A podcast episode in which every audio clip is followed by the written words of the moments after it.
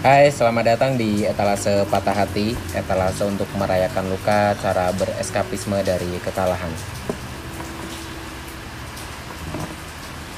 Halo, balik lagi bareng gue Jack di podcast Etalase Patah Hati, podcast personal jurnal gue yang ngisinya terserah mau kapan aja, karena namanya personal jurnal ya. Kali ini gue kembali kedatangan seorang tamu, seorang temen gue, temen kuliah. Di sini ada Farhan Ali, Korma, a.k.a. Korma. Halo Korma. Halo semuanya. Gimana nih kabarnya? Alhamdulillah. Akhirnya gue bertemu lagi nih sama sahabat gue setelah kayaknya terakhir ketemu sebelum pandemi kita ya. Enggak dong. Itu pandemi gak sih yang episode gue 50? Belum pandemi. Belum. Gue bahkan belum kenal bibi gue sekarang. Oke. Nah, sekarang gue ketemu lagi setelah dia sudah menikah dan sudah menjalani marriage life. Tapi kali ini yang pengen kita bahas sebenarnya bukan soal ini ya, life after marriage. Bukan tentang kehidupan setelah menikah atau seperti apa gitu. Mungkin bahasan kali ini agak sedikit emosional kali ya, karena menyangkut kenangan terhadap orang yang kita cintai, terhadap orang yang mungkin punya andil besar dalam kehidupan. Mungkin kalau gue boleh buka sedikit bahasan kita di episode kali ini, gue sampai sekarang beberapa kali masih didatangi di mimpi oleh kakek gue yang meninggal sewaktu gue SMA kelas 1. Cuman gue gak expect aja kalau sedip ini gitu. Oke. Sedip ya? Yeah. Ini shallow. Oke, jadi gue rada shock sih. Sampai gue waktu itu gue masih kelas 1 SMA, kakek gue meninggal dan waktu itu posisinya gue masih ada ujian semester dan gue gak bisa pulang karena gue masih di pesantren. Jadi gue pulang tuh 7 harian waktu mbah gue meninggal. Jadi gue gak sempat menyaksikan. Lu SMA sanawiyah aja? SMA dong. Iya mas gue. Sanawiyah kan pesantren. MTS. Oh iya. Cuman kan tingkatan pesantren gue pikir lingkupnya sanawiyah. Aliyah kalau SMA. Tapi iya. Sanawiyah SMP. SMA-nya tuh SMA biasa, cuma emang di boarding school gitu. Dan mungkin itu jadi salah satu titik yang sampai sekarang tuh mungkin bisa dikatakan gue sesali karena gue nggak ikut mengantarkan kakek gue sampai di tempat peristirahatan terakhirnya. Dan mungkin tapi gue bersyukur juga sampai sekarang, bahkan dia masih datang di mimpi gue. Dan mungkin itu salah satu cara terakhir kita berkomunikasi dengan orang yang sudah nggak ada ya. Dan tamu gue kali ini Korma pun juga gue mungkin pengen ngobrol sama dia tentang almarhum bapaknya, yang mungkin gue pengen tanya sebenarnya kenangan-kenangan apa sih yang masih membekas buat Korma pada almarhum bapaknya. Tapi sebelumnya gue mungkin mau disclaimer dulu ya, kalau misalkan emang tadi sebelumnya ada pertanyaan-pertanyaan atau statement-statement gue dulu, takut mengganggu yang denger juga sebenarnya. Cuman disclaimer gue adalah gue beneran, kita ngobrol aja ya, santai dong. Gue dengerin soalnya kayaknya takutnya rada kaku gitu. terlalu ini soalnya. Gue kaget sih gue kayaknya emang nggak pernah diwawancara sih Jack. Gue biasa gue wawancara orang atau gue ngoceh sendiri aja. Karena kan lu tau gue tadi kita ngobrol panjang lebar, kayaknya ball positionnya udah di gue sih. Gue lebih kayak mendengarkan ya. Gue makanya udah pernah ngoceh sih. Parah. Oke, langsung masuk ke materi lah. Materi kayak presentasi. Oke, mungkin ini pak. Gue mau shout out dulu pertama first buat The Yatims, Esa Unggul tentunya. Karena itu adalah organisasi kecil yang sebenarnya tidak ada, cuman menjadi ada saat di tongkrongan-tongkrongan tertentu gitu. Okay. Saat bicara-bicara ternyata, lo yatim, oh iya, gue juga yatim, oh iya, lo juga yatim, oh iya, bapak lo udah gak ada juga, oh iya, lo kita di yatim sudah, kita bikin kumpulan aja di yatim Esa Unggul. Pasti itu candaan-candaan yang akhirnya sedikit mengobati. Maksudnya gini gitu, maksudnya itu kan bercandanya ya, kalau misalkan seriusnya karena ngomongin sosok yang udah gak ada, yang tadi mungkin bokap lah ya, kalau misalkan di dalam hidup gue. Candaan-candaan itu ada karena akhirnya untuk menutupi kesedihan kan sebenarnya kan. Sederhananya adalah gue emang nggak saat itu tidak muda, bukan sosok yang anak kecil lah saat tinggal bokap sebenarnya. Lo SMA atau kuliah bro? Oh udah. Lu ya semester 5. Oke. Okay. Zaman-zaman abis eskul. Abis eskul nih abis jadi kakak-kakaan. Kalau lo inget kan habis jadi abang-abangan lah ceritanya kan, biasa lah lo organisasi jadi BEM atau DPM ya kan, lo ngospek anak-anak baru dan tiba-tiba gue inget banget Jack, kalau lo masih inget kan budaya di Esa Unggul tuh Senin, Selasa, Rabu eskul kan, terus Kamis, Jumat, Sabtu kita Minggu kita libur, Seninnya baru mulai start kuliah di semester itu kan. Nah bokap gue itu persis hari Rabu di minggu pertama kuliah. Jadi Seninnya gue kuliah, nggak pulang. Gue baru pulang Selasa. Lo nginep di Selasa malam. Lo nginep di cewek mana lagi? Nah, kayak kali tapi ada cerita lucu juga itu sebetulnya. Nggak gue nginep di rumah Lintar aja. Gue nginep di rumah cowok. Gue dikerokin, gue sakit, gue banget. Jadi habis event eskul, gue Senin baru mulai kuliah. Gue pulang. Ini maksudnya back story-nya pas kejadian hari itu. Yang gue juga sebenarnya dibilang shock juga nggak shock banget ya, intinya saat itu pokoknya gue mulai dari Senin itu gue kuliah normal bla segala macam, pulangnya gue ada nganter dulu of course. Nganter yang ngerokin tuh ya? Bukan, pokoknya ada gue nganter dulu baru gue ke kampus lagi, ngobrol panjang lebar masalah negara, gerakan mahasiswa hukum Jakarta, Game Aja dan sebagainya sama Lintar Wulji saat itu koordinator umum Game Aja yang sekarang mungkin Game Aja-nya juga udah nggak ada kayaknya. Di Esa Unggul saat itu. Terus gue pulang, saking asiknya gue lagi ngobrolin negara dan sebagainya, saat itu kan masih menggebu-gebu dan sebagainya, anak muda. Masih aktivis banget tuh ya. Gue akhirnya lanjut cuy, ngobrolin negara di rumah dia. Ngobrolin negara di rumah dia sampai pokoknya saat itu emang gue udah kurang enak badan mungkin gara-gara event habis eskul, masih jet lag atau kecapean dan sebagainya karena kan gue nginep di kampus 3 hari tuh zaman eskul, nggak pulang gue 3 hari tuh. Terus gue minta gue enak badan, Lintar ngerokin gue, terus ada omongan gue ke Lintar gitu, kenapa gue mesti cerita ini karena ada satu obrolan gitu, gue kan Lintar yatim duluan ya. Emang bokapnya udah nggak ada setahun atau sebulan sampai setahun lah, pokoknya kurang lebihnya duluan Lintar ini senior lo ya? Senior gue ya, senior gue di Fakultas Hukum. Gue ngomong gini ke dia pas dia lagi ngerokin, wah lu bisa Tar ya jadi anak yatim, mas gue nggak punya bokap, kalau gue sih pasti hancur sih Tar. Pas dia lagi ngerokin tuh ada omongan gitu, enggak lama bisa lah pak, insya Allah gini. Terus kita ngomongin ngalor ngidul lah, pokoknya ngomongin biasa sih dua cowok di satu kamar. Kita ngomongin banyak hal kayak tentang negara, romansa, anything lah. Akhirnya cipokan. Kagak lah. Pokoknya curhat-curhat yang ngomongin hal seperti itulah. Saat itu emang lagi aktivis banget kan, jadi emang gimana caranya kita ngomongin tentang dunia pergerakan,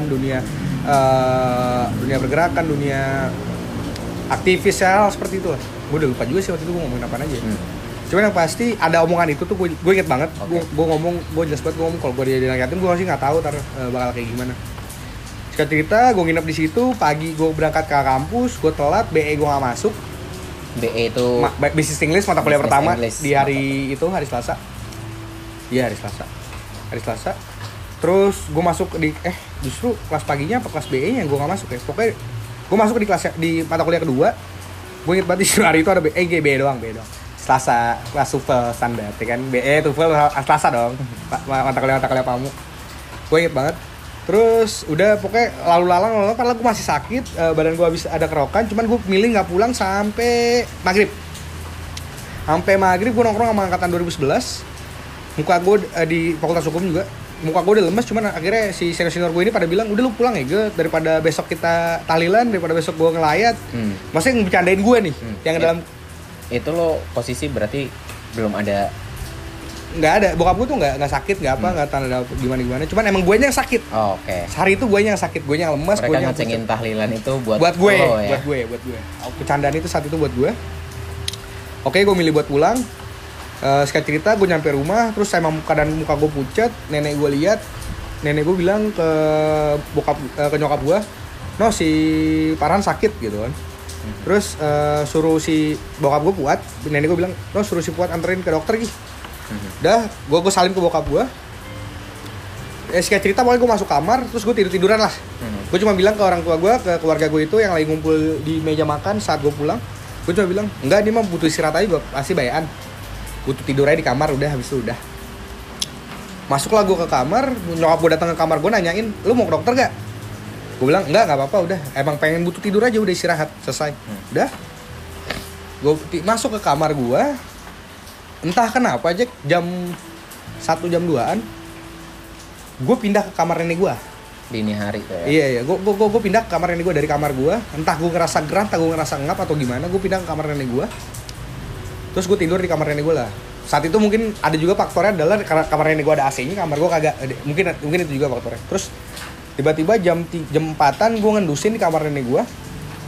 Nenek gue bilang ke ngit gue, ke kakek gue, bilang si Puat ke rumah sakit mah. Gue ngendusin, gue tahu gitu. Oh, bokap gue rumah sakit. Oh ya udah, mas gue di keluarga gue tuh nyokap gue, bokap gue tuh kadang-kadang kayak bokap gue tiba-tiba hari ini operasi mata, besok bekasnya kita lihat gitu misalnya. Kayak nggak pernah ada, nggak dikabarin lah anak-anaknya, nggak ada yang tahu gitu. Aku 3 bersaudara kebetulan. Gue pikir ya udah, misalnya bokap gue ke rumah sakit ya udah gitu, gue pikir akan pulang baik-baik saja gitu. Karena kan tadi kan pas gue pulang kan lu dengar ceritanya kan baik-baik aja kan, dia lagi makan malam gitu sama nenek gue, sama di situ ada nyokap gue juga. Jadi gue pikir akan baik-baik saja lah. Tapi akhirnya percis jam 5:30, gue kurang tahu persisnya. Gue dibangunin sama nenek gue. Dan kata-kata pertama nenek gue adalah saat ngebangunin gue dia bilang jangan kaget ya. Nah, saat ada kata-kata jangan kaget ya, gue udah kebayang bokap gue udah enggak ada.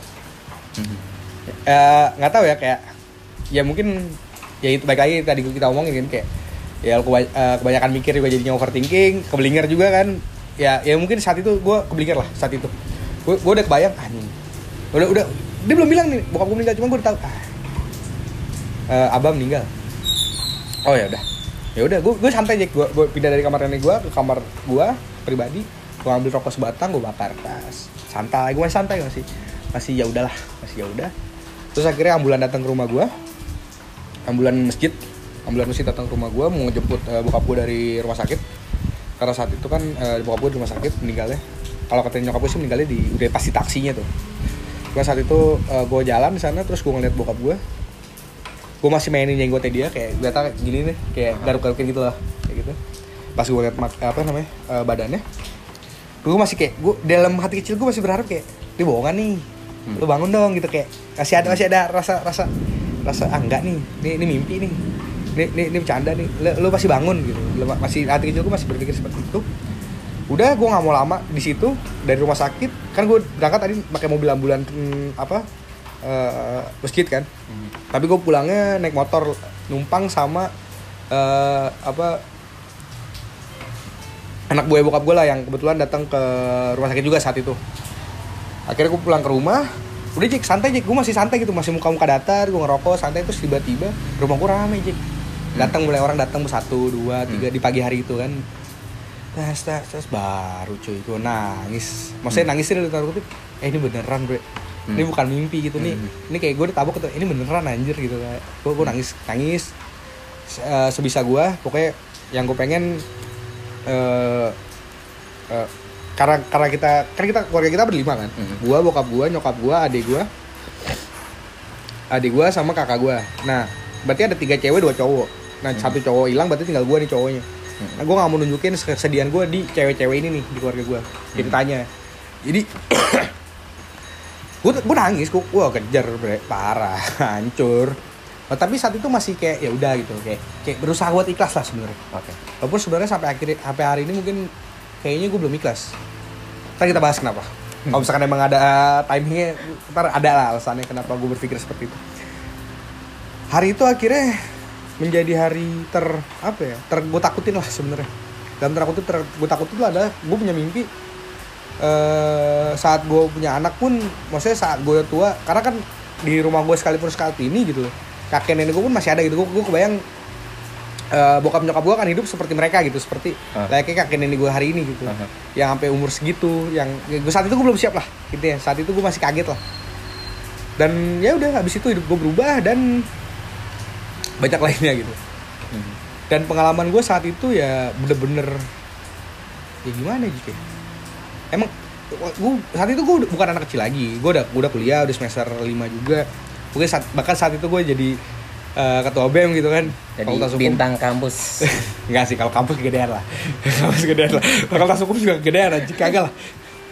Mungkin emang saat itu gue masih, ya tadi kita obrolin kan, gue masih di masa gue pede banget sih. Nah, tadi gue alasannya kenapa gue lagi don't give a fuck buat anything, gue nggak takut sama apapun saat itu. Gue beneran nggak takut. Kita obrolin tadi lah, gue nggak takut sama apapun karena alasan apa dan sebagainya. Karena gue nggak punya tanggungan saat itu, gue bener-bener hidup jalanin ya hidup gue. Gue have fun, gue sedih, gue ini ya buat gue gitu. Gue bener-bener saat itu gue nggak pernah kepikiran kalau ada keluarga gue gitu.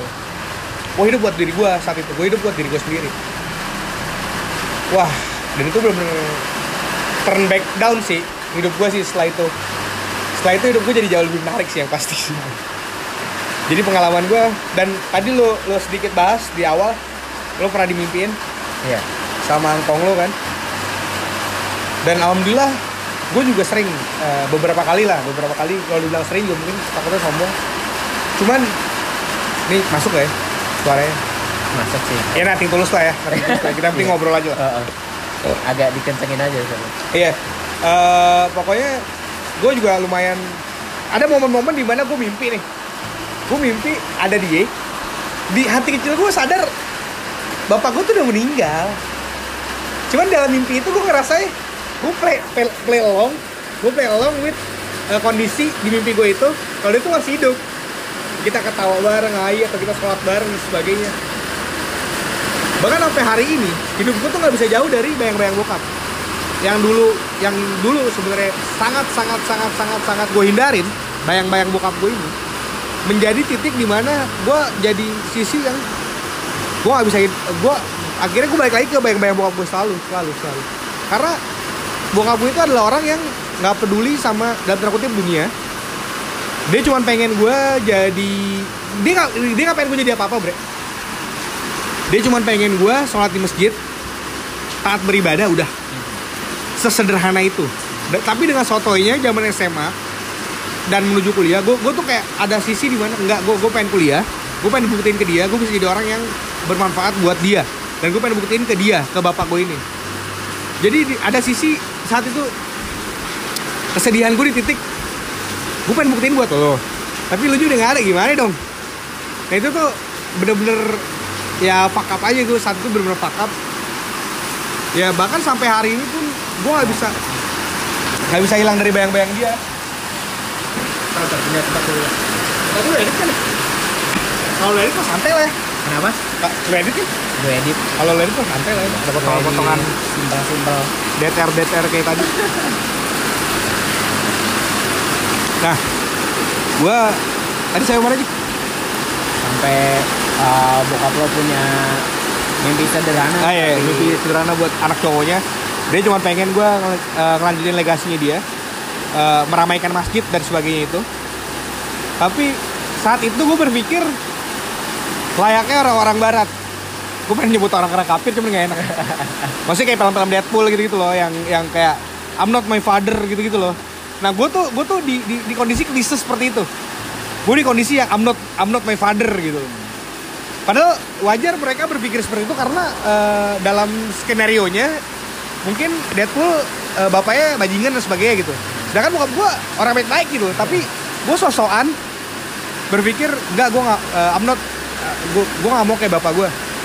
Gue melepas dari bayang-bayang bokap gue. Bahkan sering kalau gue ke masjid tuh ada orang-orang yang negor gue, kemana aja, ditungguin tuh sama bokap lu, atau kemana aja kita semua masih tungguin lu buat gantiin bokap lu. Itu hal-hal yang bikin gue malah jadi malas ke masjid sih jujur. Beberapa momen lah itu, maksudnya jenjang waktu bertahun-tahun juga lah, bahkan sampai hari ini gitu. Jadi sebenarnya lo ya kayak nggak mau juga hidup dalam bayang-bayang bokap lo ya. Nah, dari itu klise dan bego menurut gue, pemikiran gue yang itu. Karena ternyata sebenarnya mau kemanapun gue pergi, gue kan balik ke sana dan bro, mimpi bokap gue sesederhana itu aja. Ngeri mas gue. Kalau lagu apa Simple Plan yang perfect kan, dia lu I'm not like what you want gitu atau apa liriknya lah, salah satu liriknya adalah sorry ini gue gak bisa jadi yang kayak lu pengen. Dan banyak bapak-bapak di luar sana yang pengen anaknya jadi A, B, C, D, E. Nah bokap gue pengennya sederhana anjing. Bokap gue cuma pengen gue sholat di masjid udah, that's it. Dan maksudnya taat lah gitu, maksudnya ibaratnya istiqomah dan sebagainya. Bukan maksudnya sholat di masjid cuma pulangnya mabok, enggak juga gitu. Gue juga gak pengen kayak gitu, gak cuma pengen sholat doang. Maksudnya yang taat gitu loh, yang beneran gitu loh, yang orang yang Islam lah gitu, jadi orang Islam sebenarnya. Bokap gue cuma sederhana itu pengen. Cuman gue sosokan kayak yang gak gue bisa buktiin gue lebih dari itu. Gue sotoy dengan perspektif gue sendiri, dengan rational choice gue sendiri, dengan pemikiran gue sendiri. Gue pengen jadi seperti itu gitu loh. Padahal jadi gini sih, dalam hidup gue akhirnya dalam momen itu ya, momen-momen tersesat gue itu saat itu ya ada lah momen tersesat gue saat itu. Akhirnya kan gini ya, dalam hidup kan gini ya, dalam hidup kita gini, ada dua hal yang nggak bisa kita ilangin dalam hidup ini. Kita butuh sosok feminim dari seorang ibu. Lalu kita butuh sosok maskulin dari seorang ayah. Makanya kalau ada yang punya father issue biasanya dia nggak dapetin sosok maskulin dari ayahnya. Maksudnya sosok maskulin di sini adalah sosok gentleman yang akan ngejaga lo, sosok yang akan ngebantuin lo, sosok yang akan ngelindungin lo. Itu maskulin di sini gitu. Lalu sosok feminim adalah orang yang menyayangi lo tanpa pamrih gitu, orang yang akan malam yang ngomelin lu, cuman besokannya tetap bangunin lu buat sholat subuh dan nyiapin sarapan lu gitu. Seorang ibu gitu, sosok feminim tuh di situ maksudnya. Itu kan apa ada di bukunya Eric Fromm di apa tentang love, buku tentang cinta. Tahu gue pinjam buku kayak gini. Gue pinjam buku kayak gini waktu itu pernah gue baca tuh. Apa sosok maskulin dan feminim di orang tua gitu.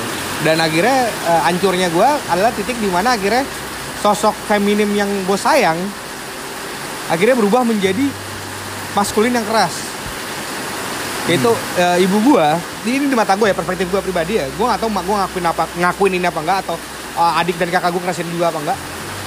Cuman akhirnya yang gue rasain adalah sosok feminim yang setahu gue asyik gitu, yang nyayang akhirnya menjadi maskulin yang keras. Akhirnya ibu gue berusaha untuk menjadi ayah gue, untuk menggantikan sosok ayah. Padahal hari ini gue berpikir ibu ya jadi ibu, sosok bapak gak akan ada yang bisa gantiin. Udah biarkan bangku itu kosong, tapi di hati gue itu masih ada. Ngeri ya mas gue? Nah yang cukup gue sesali saat itu, titik-titik pemberontak gue yang paling pecah adalah saat gue ngerasa ibu gue pun menjadi ayah gue. Ibu gue berusaha untuk menjadi ayah gue, yang sebenarnya nggak usah atau nggak bisa juga, sama aja bohong sebenarnya. Dan dia berusaha untuk melakukan itu. Ini masih perspektif gue ya, dan gue udah masa alhamdulillah gue udah ngelewatin ini juga. Takutnya ada yang judgmental gitu pas tadi denger omongan gue kayak gitu. Gue takut Jack sekarang kalau misalkan ngomong di internet anjing banyak orang aneh, banyak orang pinter soalnya. Ya mas gue saat itu gue berpikir anjir gue jadi timbullah sosok-sosok gue yang pemberontak, timbullah diri-diri korma-korma yang lain. Akhirnya Korma ini jadi sosok yang gak mau pulang, sosok yang gak betah di rumah. Korma jadi orang yang sok-sokan, seolah-olah ini dia kayak ngekos tapi di rumah sendiri. Gue ciptain diri gue yang memberontak. Walaupun awalnya nyokap gue subhanallah gitu, maksudnya justru dekat banget gue setelah bokap gue meninggal tuh gue deket banget sama nyokap gue. Cuman ada hal-hal yang dimana akhirnya dia berharap gue jadi menggantikan sosok bokap, tapi dalam prosesnya dia pengen menjadi bokap gitu loh. Keren gak mas gue? Dia ganti posisi bokap dulu untuk sementara, nanti gue yang gantiin. Jadi dia nyuruh gue sholat dengan gaya-gaya yang malah lebih keras dibanding bokap gue. Keren gak mas gue? Nah itu yang akhirnya gue malah kaget gitu. Bokap gue sendiri gak giniin gue, kenapa lu giniin gue gitu. Mungkin dalam perspektif dia adalah jangan sampai bapak gue disiksa di alam kubur atau di neraka karena anak-anaknya nggak bener nih. Karena dia sayang banget sama bapak gue itu. Sebenarnya mungkin lebih ke kayak dia mempersiapkan peralihan. Iya, iya. Atau kalau gue tentu berpikirnya jangan sampai bapak gue disiksa. Dia selalu bilang gitu, ntar bapak lu diseraka disiksa. Lu jangan begini. Adik-adik gue misalkan di Batak gak pakai kerudung, ntar bapak lu ntar disiksa kubur apa segala macam. Nah, hal-hal seperti itu yang malah yang bikin kita akhirnya jadi jauh sama orang tua, sama nyokap gue nih. Wallah. Soalnya gue berasa saat ada momen di mana gue nyetir mobil. Waktu itu kakak gue belum nikah. Gue, adek gue, kakak gue, kita berempat aja menuju makam bokap. Kakak gue belum nikah, gue inget banget momennya. Ini momennya, maksudnya ini momennya gue panjangin aja, gak kayak gak urut ya. Pokoknya ada momen per momen lah, yang momen yang gue rasain dalam hidup gue. Ada momen di mana nyokap gue nyetel biasa, ustad gitu, ngoceh gitu, atau ustad taklim gitu, majelis. Saat itu gue masih ignorance sama hal seperti itu, wallah. Wallah gue gak peduli sama kayak gitu. Ih jahat banget. Ih gue kebayangin gue saat itu. Lo masih pindah-pindah kosan cewek-cewek. Enggak. Ya lagi aja. Cuman saat itu kita bertiga nih. Yang parahnya adalah kita bertiga lawan satu gitu. Dan kita sangat tidak sejalan sama nyokap gue gitu. Sangat sama nyokap gue itu gitu. Kita sampai akhirnya domain gak tau-tau nyokap gue. Lo apa-apaan sih lo bertiga gini. Gak ada yang denger pengajian. Gak ada yang denger ya gimana, maksudnya kita saat itu pengen have fun gitu loh. Jangan. Nah itu momen-momen itu mas gue. Dulu nyokap gue soalnya gak kayak gini gitu loh, ngerti mas gue. Dulu nyokap gue gak kayak gini gitu loh. Jadi makanya perubahannya yang terlalu dramatis yang buat kita jadi lu siapa gitu. Maksudnya untuk saat itu, walaupun saat ini sebenarnya udah baik-baik aja juga. Alhamdulillah kita akhirnya mendewasakan diri sendiri masing-masing. Dan dalam perjalanan seperti itu akhirnya membuat gue jadi sosok pemberontak itu Jack, yang akhirnya menjadi rada ignorant sama hal-hal yang bau keluarga, family dan sebagainya. Dan akhirnya gue mencari sosok bapak di luar sana gitu. Gue mencari sosok keluarga di luar sana, dari pertemanan dan sebagainya. Dan akhirnya ya udah jadi orang yang pemberontak di rumah. Walaupun akhirnya ya endingnya insya Allah setiap orang akan kembali ke rumahnya juga sih masing-masing gitu. Ya waktu itu fase dimana lo mungkin merasa ada ya apa ya, kehilangan sosok bapak ya. Ketika itu maksudnya itu mungkin ibu berusaha untuk berada di dalam dua posisi, sementara lo dan kakak dan adik lo itu apa ya, berusaha masih dalam fase kehilangan sosok bapak Tapi itu yang pengen gue bahas gue sedikit. Maksud gue oke lah nyokap gue sangat patah hati kehilangan sosok yang dia kasih sayang. Oh dia cinta mati sama bokap gue bahkan mungkin sampai hari ini wallpaper handphone dia masih foto bapak gue gitu. Parah deh, cintanya gede banget ya. Dia sangat sedih karena kehilangan anggaplah kekasihnya, pacarnya, cintanya, suaminya. Dan yang gue takutin adalah gue gak tahu dia lupa apa enggak, dia mungkin nyokap gue inget atau tidak, cuman yang mungkin mama, kalau mama dengar mungkin mama nggak akan terima ini. Cuman ya udah gue cuma pengen bilang saat itu gue ngerasa ya dia kehilangan suaminya, pacarnya, apa segala macam itu. Cuman yang dia lupa adalah di sini juga ada 3 anak yang baru aja kehilangan orang tuanya, yang baru aja kehilangan sosok bapaknya, sosok maskulinnya itu baru aja hilang gitu, sosok bapak yang harusnya jaga dia, yang nemenin dia. Wow, bahkan sampai sekarang aja gue masih berasa sih, masih kehilangan itu ya mau umur segede apa juga, gue rasa ya akan selalu ada perbandingan lah. Ada yang bilang sama gue, lu enak masih kenal bokap lu tinggal bokap lu pas umur lu sekian gitu. Gue dari kecil gak kenal bokap gue. Bro, fair-fairan aja gitu, maksudnya kalau misalkan maksudnya akan selalu ada perbandingan seperti itu, kering mas gue. Nggak ada yang menang, kering mas gue. Nggak ada yang menang. Lo akan selalu ada jawaban, gue akan selalu ada jawaban juga gitu. Gue bisa bilang, ya lo mending dari kecil nggak pernah kenal. Justru kan karena lo nggak pernah kenal, jadinya nih waktu itu benar gue dalam hati sih saat mantan gue ngomong kayak gitu. Ada mantan gue pernah ngomong kayak gitu juga. Yang mana tuh? Lo enak, maksudnya gini, kita lagi berantem atau masalah apa gitu, terus kayak gue lagi sangat lebay saat itu momennya. Gue lagi lebay banget, gue lagi depresi dan bebas segala macem. Gue lari ke suatu hal dan dia marah-marah sama gue. Gue bilang pelarian gue adalah ini, bro. Terus gue di sisi yang alasan gue adalah itu bokap gue cabut. Terus dia bilang, lu enak, lu masih kenal bokap lu. Gue gak kenal bokap gue. Cuman di sisi lain kan kalau lu nggak kenal gimana lu mau rasa kehilangan sih kan, ngerti gak maksudnya? Pembelaan lu dari situ lah mati, cuman gue nggak berani bilang soalnya menang-menangan ya. Gue takut putus. Saat itu. Saya aku pernah putus juga gitu, walaupun sebelum jadian. Jadi menang-menangan damage siapa nih yang Iya, saat itu bolos. Saat itu gue berpikir seperti itu. Tapi dari awal kan lo selalu bilang ya mungkin sosok bapak lo ini adalah sosok yang ini ya sisi religiusnya itu cukup tinggi gitu, bahkan impian dia sederhana, lo pengen tumbuh sebagai anak muda yang rajin ke masjid ibadah gitu. Lah ya konteksnya, sementara lo perginya ke gunung dan juga ke kosan cewek-cewek saat itu ya.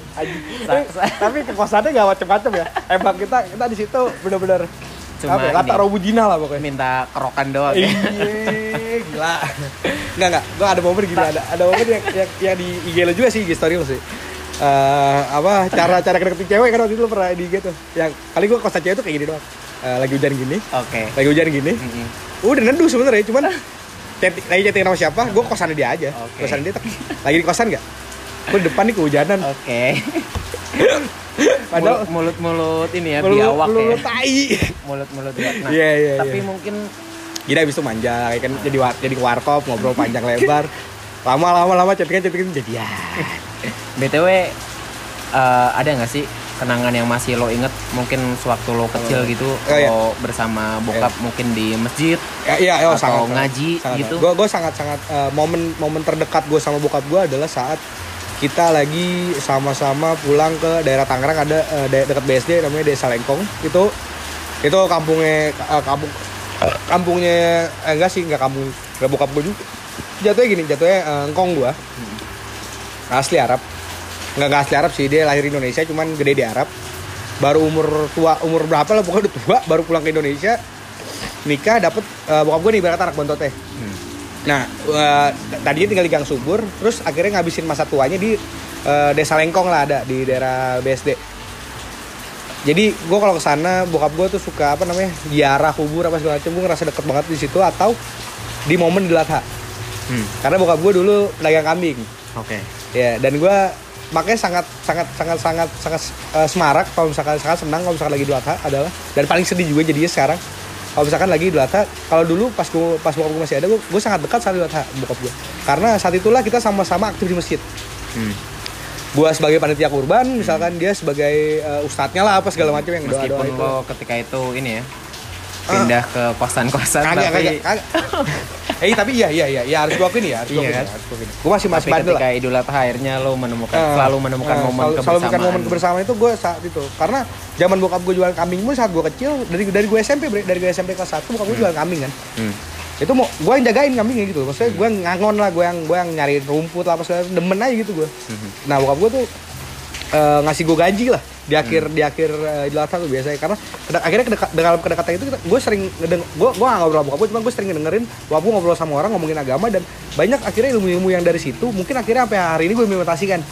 Ya mungkin gue nggak sadar hari ini gue baru denger lagi kan, karena kan kisah-kisah Nabi kan nggak pernah nambah. Dari zaman dulu sampai sekarang juga kan masih sedikit-sedikit aja kan masih. Lu mungkin pernah denger di sini, lu pernah denger di sana, lu pernah denger di sana. Ya mungkin banyak hal-hal yang akhirnya gue denger sekarang dan akhirnya gue jadi keinget masa itu. Kayak misalkan biasanya banyak kisah-kisah di mana kayak gini lah sederhananya kan, Nabi Muhammad pernah dihina sama Bani Israel karena sama orang Yahudi, karena dia seorang pernah menjadi seorang pengembala kambing. Nah, gue pernah dengar masalah itu pas bokap gue jualan kambing gitu kan, dalam tanda kutip pengembalanya itu kan, kambingnya itu dalam tanda kutip. Bokap gue jualan yang Nabi suka gitu loh. Nah, saat sekarang gue denger lagi pas lagi nontonin Sirah Nabawi di YouTube. Terus gue berasa, gue inget momen itu lagi dan gue bahagia gitu, kayak seneng aja gitu. Dan beberapa kali, ya gimana Jack ya? Tetep sih sampai sekarang, bahkan kemarin gue pengen nikah pun, gue gak bisa lepas dari bayang-bayang bokap sih. Dalam terakhir gue bisa lepas dari bayang-bayang bokap, gue masih kepikiran kayak kalau gue denger cerita-cerita teman-teman gue yang menikah gitu, yang masih punya ayah ya, seenggaknya masih ada kemudahan-kemudahannya gitu. Dan gue gak punya sosok itu dan ya gue beneran struggling gitu loh untuk menikahi seorang wanita itu gitu kemarin. Wah gila sih, maksud gue sampai sekarang pun, sampai umur gue segini pun gue gak akan pernah bisa gantiin dia, gue gak akan pernah bisa ngelupain dia. Ya tetap aja mas gue, biar gimana pun udah gak bisa hilang. Dan ya bokap gue sih di mata gue sebenarnya gak muda juga. Cuman kalau kata orang kan muda itu kan perspektif ya. Kalau misalkan lu umur 40 belum ngapa-ngapain, disebutnya udah tua ngapa-ngapain lo. Cuma kalau misalkan umur 40 udah mati, disebutnya mati muda. Nah gue mati umur 45 ya kan kebetulan, makanya disebutnya mati muda. Ya kan? Yeah. Ya kan umur perspektif soalnya. Bisa dibilang dua sih tua. Nah, makanya akhirnya gue akhirnya lahirlah pemikiran gini, Jack. Dalam Islam ya, kita kan umur 63 itu adalah ujung ya. Astagfirullah, gue udah jarang banget sih ngebahas ini. Harapan hidup. Harapan hidup orang luar negeri. Pas akhir ya. Pas akhir itu 80 tahun. Kalau misalkan orang luar negeri, si Ari, teman gue ada Ari pernah baca fase umur itu 80 tahunan. Nah, kita orang Islam, kita percaya harapan hidup kita adalah 63 tahun seperti Nabi Muhammad sallallahu alaihi wasallam, betul? Iya. Lalu Islami juga nih. Lalu kalau buat gue pribadi, Jack, akhirnya gue berpikir kalau orang Islam berpikir rentan hidupnya adalah 63 tahun, berarti sebenarnya harapan hidup gue cuma 45 tahun, bro. Gue maksudnya ngikutin bokap gue karena bokap gue saat itu kan tidak dalam keadaan apapun, tidak dalam keadaan sakit apapun, bro. Meninggalnya ya udah, selesai aja gitu. Nggak ada apa-apa, gue yang sakit dia yang mbak, kata-kata gue biasa, gue yang sakit dia yang mati. Astagfirullah, dia yang sakit gue yang mati, itu kata-kata yang sering gue utarakan lah. Dia yang sakit gue yang mati, makanya momen itu gue paling masih gak nyangka gitu, maksudnya karena momen itu kan gue yang sakit, gue yang lagi dalam keadaan ya, pucat apa segala macam, tapi kenapa dia yang lagi sehat-sehat aja. Gue kata-kata terakhir dia yang gue inget banget, Jack, pas dia lagi makan itu, pas gue salim sama dia, gue inget banget kata-kata dia adalah pas nenek gue bilang, Noat, bawa anak lo ke dokter. Kata-kata terakhir dia adalah, nah itu. Okay. Itu. Kata terakhir yang gue denger dari mulut dia adalah, karena dia lagi makan juga kan. Saat itu lagi jam makan. Itu kata, ini, kata terakhir. Kata-kata dia pokoknya yang terakhir yang pernah gue denger di kuping gue adalah itu. Soalnya, sebelum dia paginya gue udah dapet kabar dia meninggal. Soalnya terakhir kali gue salim, akhirnya gue masuk kamar. Sungguh sangat singkat, padat dan ini ya, meninggalkan teka-teki. Absurd. Meninggalkan teka-teki yang harus dipecahkan. Ini apa nih, bokap gue mau meninggal kok cuma ninggalin pesan doang. Nah apa nih, yang apa nih? Ya makanya itu, soalnya dia lagi makan juga saat itu. Kalau tadi kan cerita gue kan emang dia lagi pada makan malam kan. Jam-jam habis sisa gitu lah gue pulang. Itu jokesnya lah, itu lucunya lah. Kalau cuman perspektif seriusnya adalah tadi gue lagi ngomongin bokap gue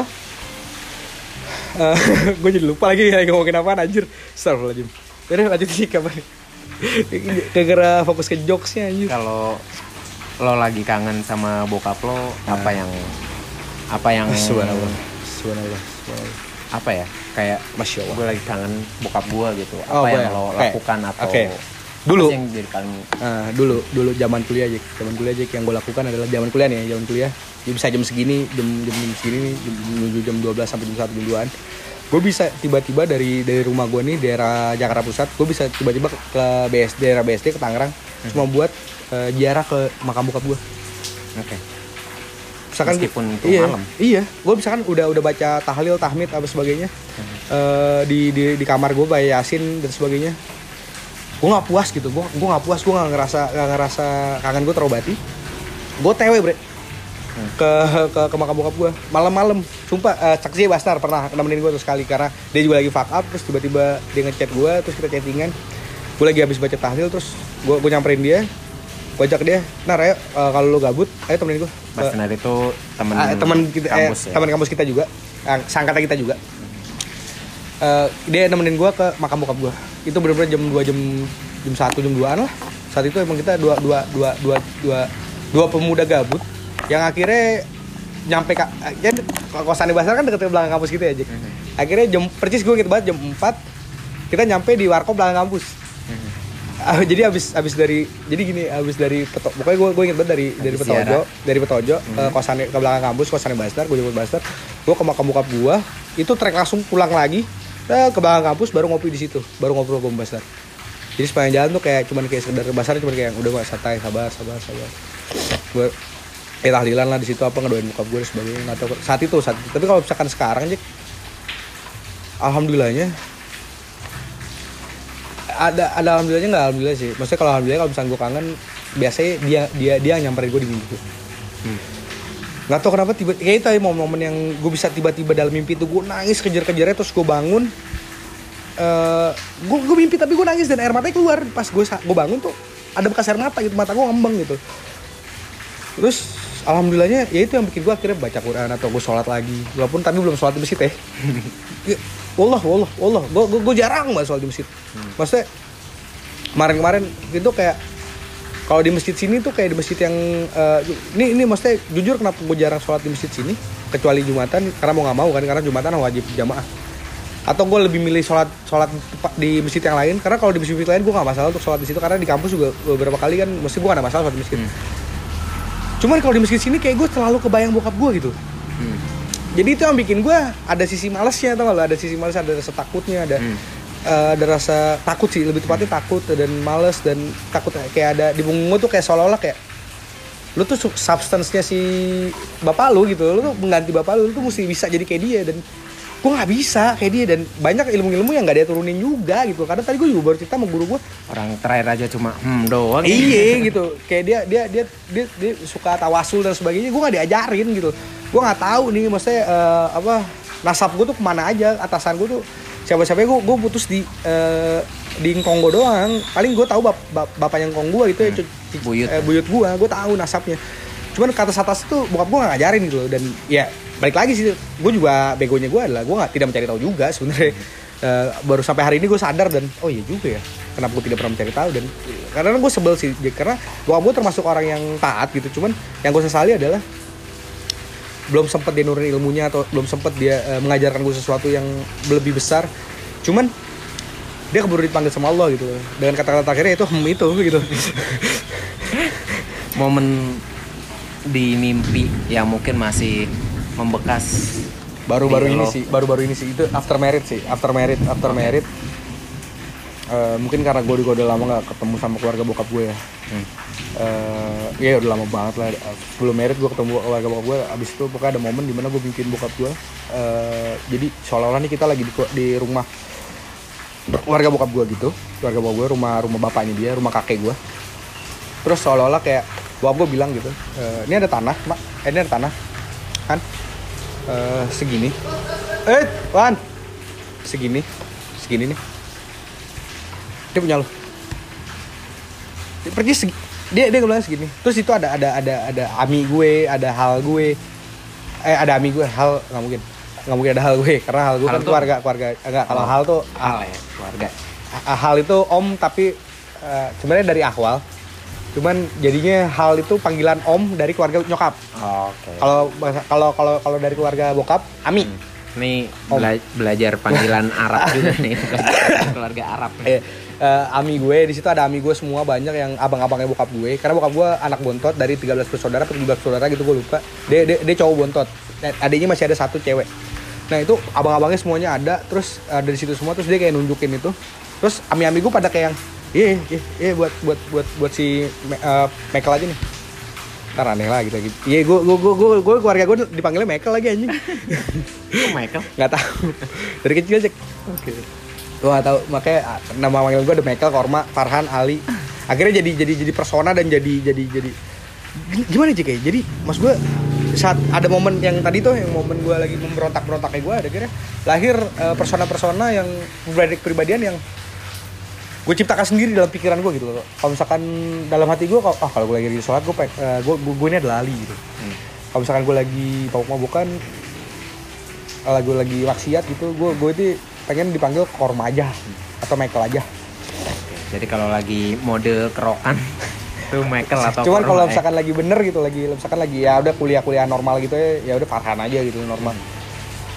Hal-hal seperti ya itu, maksudnya dalam diri gue saat itu gue pernah bermain dalam hal kayak gitu. Bukan beberapa tulisan gue di WordPress gue kan akhirnya menciptakan Korma yang ini, Korma yang itu gitu. Dari pikiran yang itu gitu. Ya rasional aja setelah tersesat lah gue saat itu mungkin.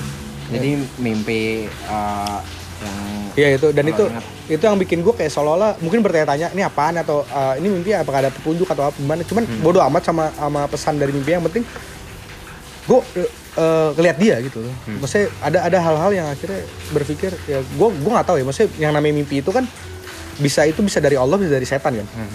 Bisa dari godaan, bisa nikmat gitu, bisa rahmat gitu. Ya gue gak peduli gitu, selagi mukanya bokap gue, ya gue seneng-seneng aja udah. Karena yang gue takutin adalah pada akhirnya gue akan lupa muka bokap gue, ngeri maksud gue.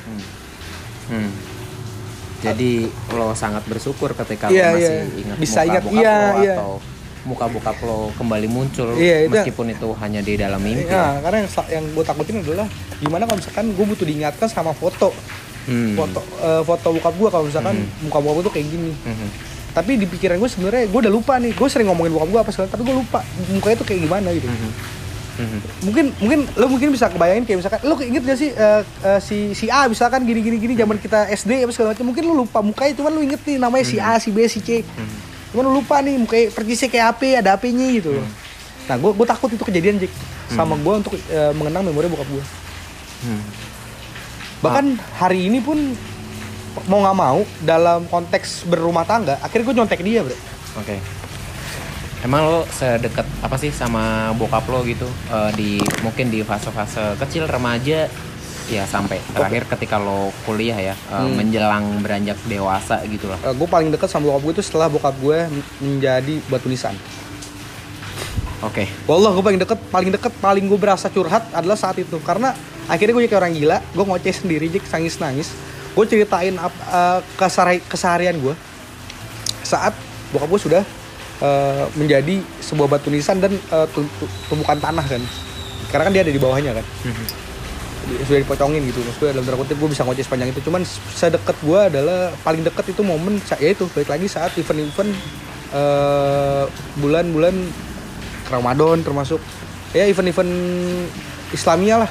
Gue merasa deket banget sama bokap gue, merasa hal-hal kayak banjir, pokoknya hal-hal yang lebaran hari kedua tuh, gue lagi ngerasa dekat banget sama dia, karena akhirnya ada obrolan tentang agama yang gue nggak akan ikutan ngobrol sebenarnya, karena itu obrolan orang tua, cuman gue ada di situ dan denger aja ikutan ngobrol, gue di situ aja denger aja, gue seneng, gue berasa bokap gue mungkin lagi ngobrol sama kakek gue gitu kan, gue seneng gitu, denger aja gue seneng gitu. Lo kan tadi cerita ada hal yang bikin lo itu I don't give a fuck to work gitu kan, dan itu ada alasan dibalik itu. Maksudnya? To the world. Ada alasan lo tuh bodo amat dengan dunia gitu. Itu ada hal-hal yang membuat lo seperti itu. Saat bokap gue masih ada saat itu. Saat gue lagi jadi aktivis ya. Saat lo jadi Adrian Napitupulu. Dilan lah. Saat gue jadi sok-sok Dilan ya. Dirnatan yang ketiga kan ini. Jadi aktivis kampus dia. Itu saat itu gue berpikir kayak gue demo apa segala macam, gue teman-teman polisi dan sebagainya, dorong-dorongan dan sebagainya. Saat itu gue enggak pernah peduli sama sama rumah gue gitu. Gue enggak peduli kalau misalkan emang sekalipun saat hari itu gue demo dan akhirnya gue ditangkap polisi atau akhirnya gue meninggal. Saat itu ya gue berpikir yaudah gue ada tanggungan, dalam terkutip gue ada tanggungan, gak akan ada yang nangisin gue juga.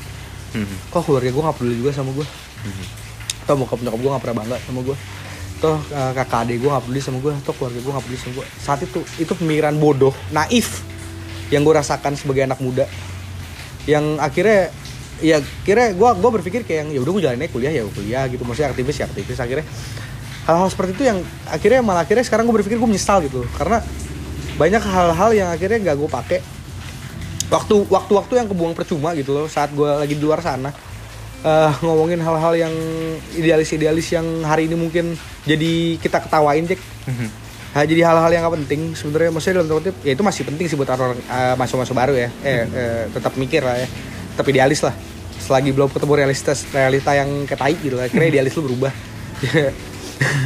Ya mas gue saat itu gue berpikir akhirnya jadi percuma Jack gitu mas gue. Gue bela-belain begadang gitu di tempat temen gue ngomongin masalah negara.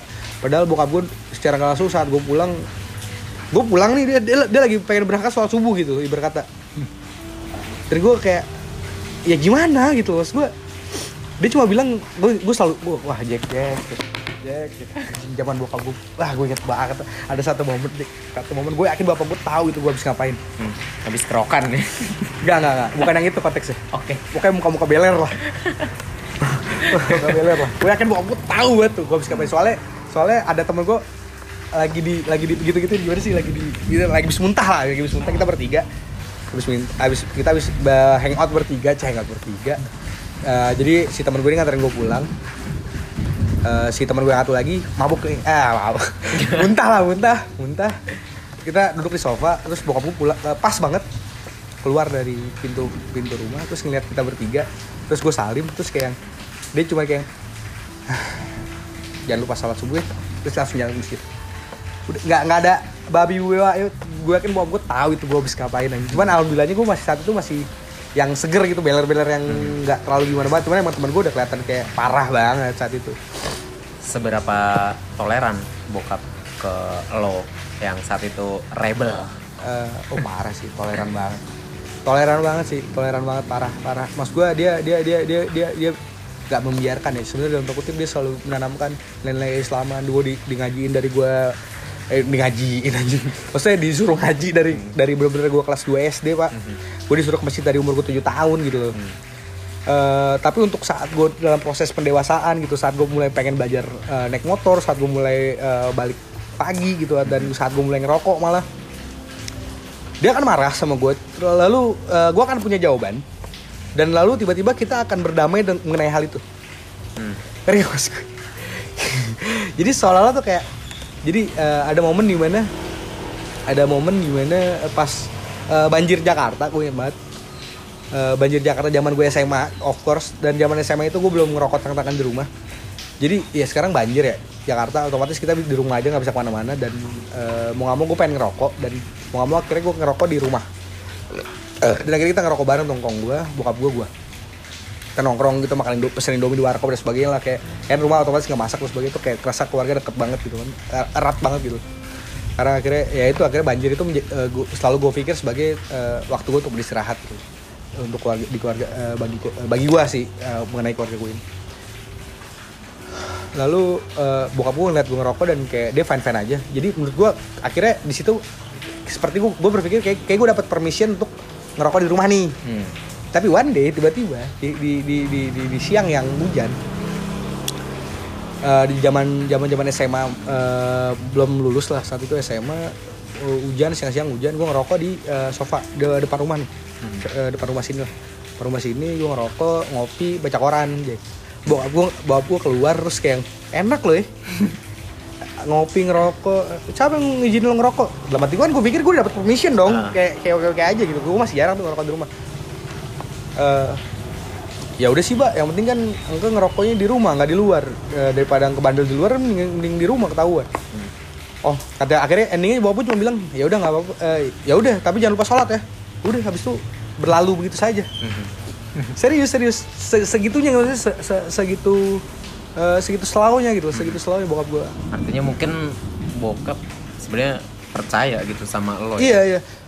Di sisi lain itu yang itu walaupun ada beberapa hal yang setelah dia nggak ada, gue malah jadi bener-bener kehilangan tonggak sih, kehilangan pegangan banget sih, Allah jujur.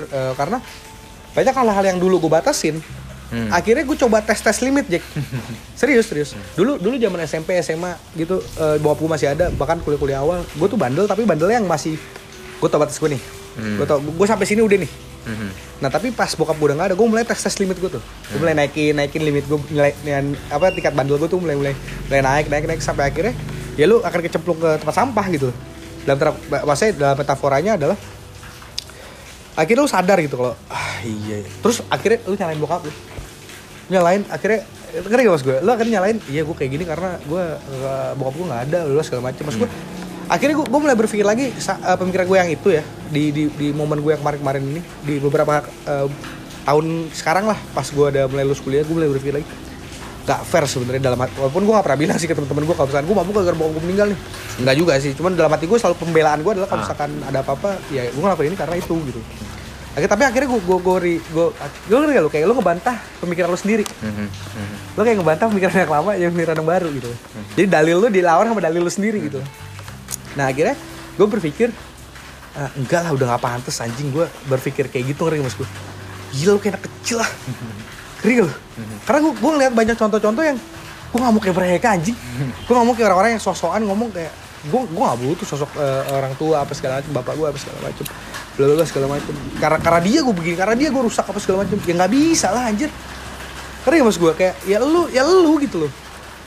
Gue makin dewasa, gue makin kayak, ya Allah kok gini sih, ngeri gak maksud gue? Hal, ya Allah kok gue gini. Hal yang bertumbuh setelah ketiadaan bokap lo. Terus ketika mungkin lo di masa terus semester 5 lalu sampai sekarang lo udah berkeluarga gitu, hal yang bertumbuh yang lo mungkin yang lo rasakan atau yang lo alami ya gitu. Pasti value-value yang dia tinggalkan sih nggak akan pernah hilang sih sampai sekarang. Sebenarnya gini ya, gue punya trik paling mudah untuk ngelawan mak gue.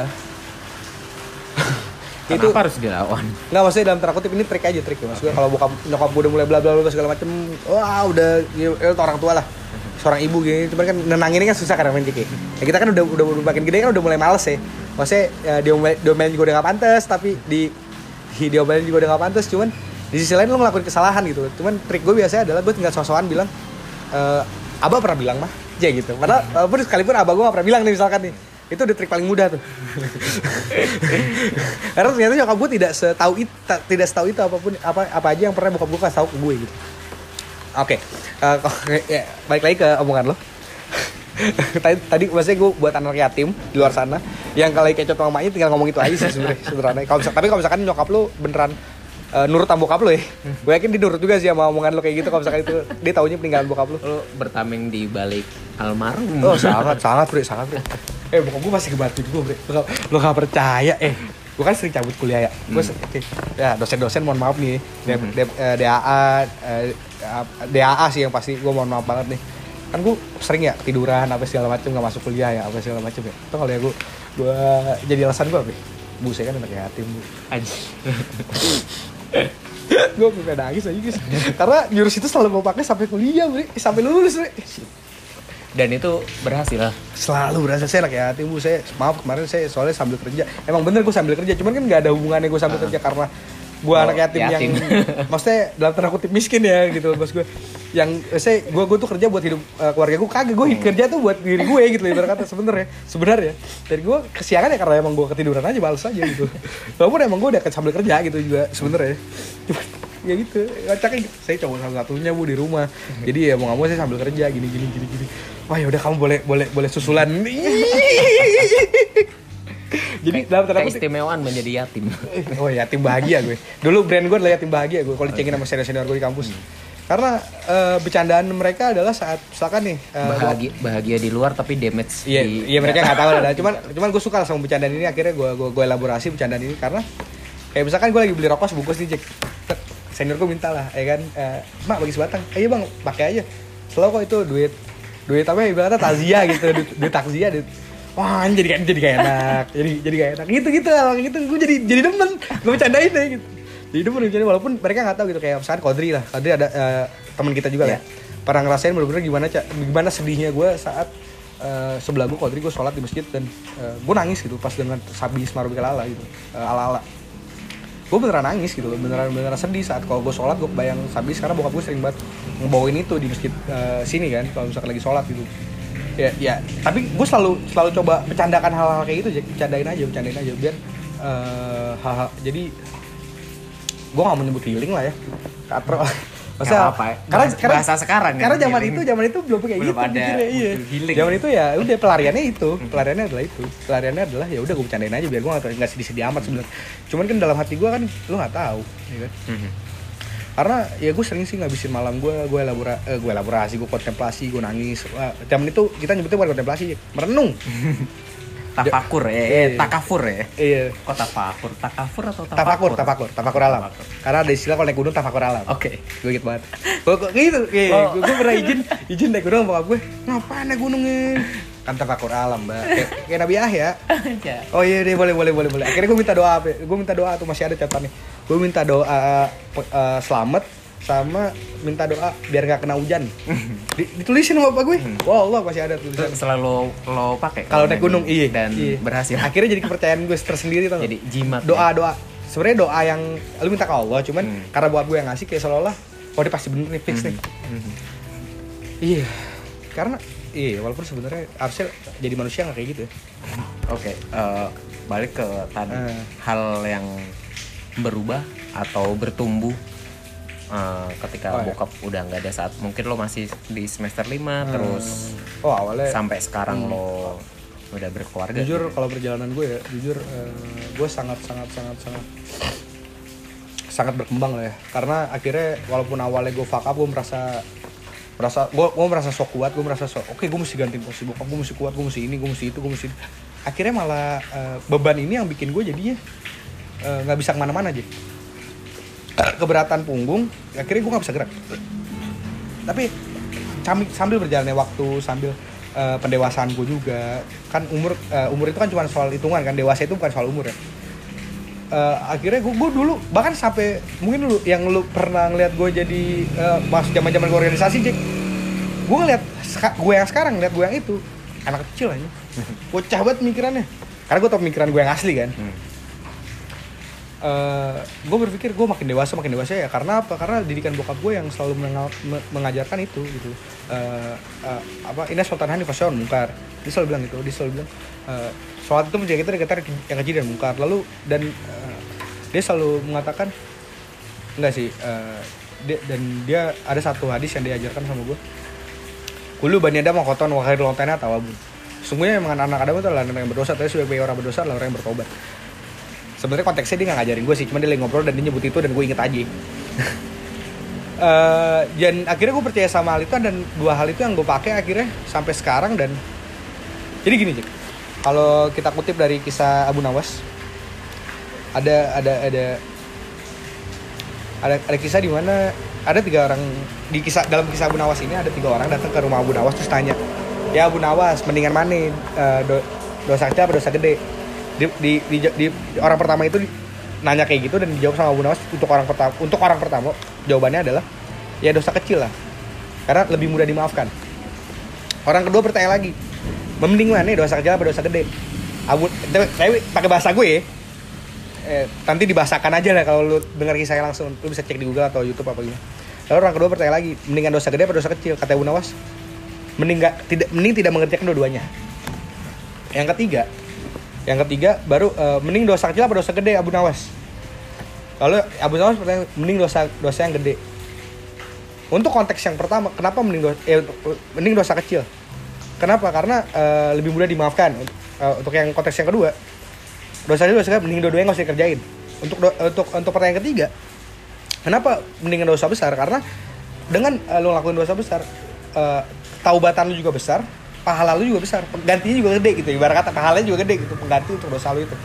Nah cuman akhirnya tiga-tiganya pulang dalam keadaan puas lah setelah nanya Abu Nawas. Tapi saat itu Abu Nawas lagi ada muridnya nih. Akhirnya muridnya nanya, kenapa dengan pertanyaan yang sama dengan 3 orang yang berbeda, lo jawab dengan jawaban yang berbeda? Ini pakai bahasa gue aja, nanti dibahasakan aja lah. Gue mesti disclaimer aja, gue ngeri Jack. Udah banyak orang pintar sekarang di internet. Nah, akhirnya dia bilang lah, untuk jawaban yang pertama, seperti anak kecil yang melihat bintang. Bintang dilihatnya kecil, udah kecil aja dari jauh kita kelihatan kecil. Untuk, ya kan? Kita ngeliat dari bumi nih, ngeliat bintang kecil deh. Dibanding matahari, gedean matahari, kata gitu. Nah, untuk jawaban yang kedua, untuk orang yang tahu kalau ternyata matahari lebih kecil daripada bintang, bintang kelihatan kecil karena jauh. Dan untuk yang ketiga, orang yang melihat bintang dalam keadaan kecil. Tau kenapa? Karena bintang kecil. Karena yang maha besar ya Allah. Selesai masalah. Nah, poin